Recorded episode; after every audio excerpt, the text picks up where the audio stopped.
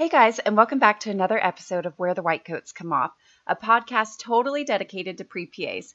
We know how overwhelming the PA school application process is for you, and we want to make sure you're a competitive candidate so you can get accepted to PA school. There's so much that goes into applying to PA school, and it's so competitive. But if you hang with us, you will have the edge and the information you need to set you apart from thousands of other applicants.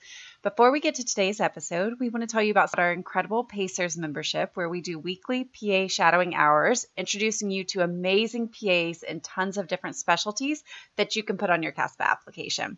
Remember, your goal is 50 hours of PA shadowing, then three to four hours a month until you are accepted to PA school. This is because you need to demonstrate your dedication to the PA career to the PA schools you apply to. This goal is so easy to hit in our PA-Cers community.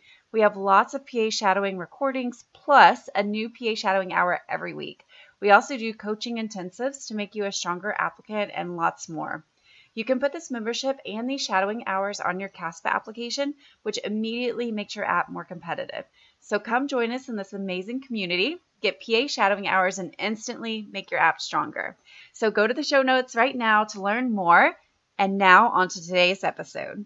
Today, I want to talk about six essential steps needed to create a successful PA school application and grab that seat. So, buckle up and listen up. This is going to be some amazing tips in order to create that CASPA application that will get you noticed and get you that interview so you can grab that seat. So, if you want to create the strongest CASPA application possible, there are a few ways to prepare. And number one is research programs.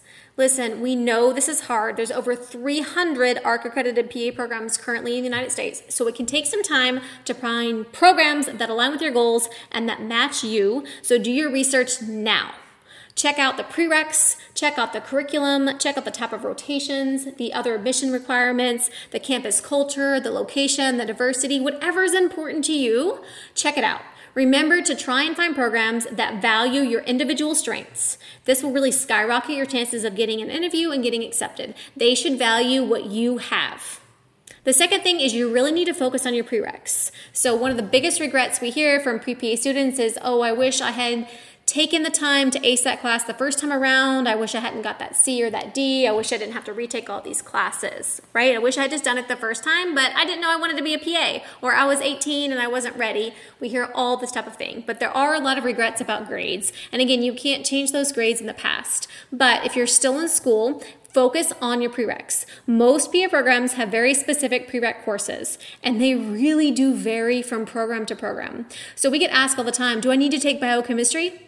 Well, it really depends on the program you apply to, right? So if you've done your research and you know what programs that you're going to apply to, then you know what your prereqs are. Otherwise, you don't know what you need to qualify for those PA programs. So focus on those prereqs. Figure out which ones you need, and if you do need them, then try and ace them. We don't mind a bad grade in history or something like that here and there, but it's really going to make your job a lot easier if you have good grades in your science courses because PA schools do not want to accept students if they don't think they're adequately prepared. It's not fair to the students to accept you into a program if you don't have that scientific foundation to build upon because PA school is hard. PA school starts assuming you have some basic knowledge of things like anatomy, physiology, chemistry, microbiology, etc. And if those classes weren't your best or they were taken a long time ago, you can really struggle in PA school. The third step is clinical experience. Get some kind of patient care or healthcare experience. Again, the type of experience schools require will vary by school, but our rule is the more hands on, the better. The more patient care you're actually performing, it's going to look better. So if you're a paramedic and you're intubating patients and you're doing central lines and giving injections and doing EKGs and defibrillating, that's going to look really, really good, right? So you want to really, really focus on jobs that can give you hands on clinical skills that you you can learn some medical knowledge to build upon a PA school. It also shows the fact that, like, hey, you already know how to give injections, you already know how to do EKGs, you already know how to uh, take vitals, etc. That's one less thing that we have to teach you in PA school because you're already competent at it. So, whether this is volunteer work or paid work, you want to get some clinical experience because this is really going to help you get accepted to PA school. Again, many programs have specific number of hours, some programs don't have any, but it's always going to look good to have experience. The next thing, you knew we were going to say it. Step four is your personal statement. You need to have a standout personal statement.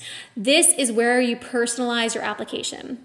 Up until this time, remember it's stats, it's demographic information, where you went to school, what your GPA is, what your GRE is, things that you can't really change. But your personal statement is where you come off the paper. You become a person. Your motivations, your desires, your goals, your journey all that is in your personal statement. You need to grab the reader's attention. You need to have a captivating story. You need to highlight your journey to becoming a PA in a way that the admission committee believes it.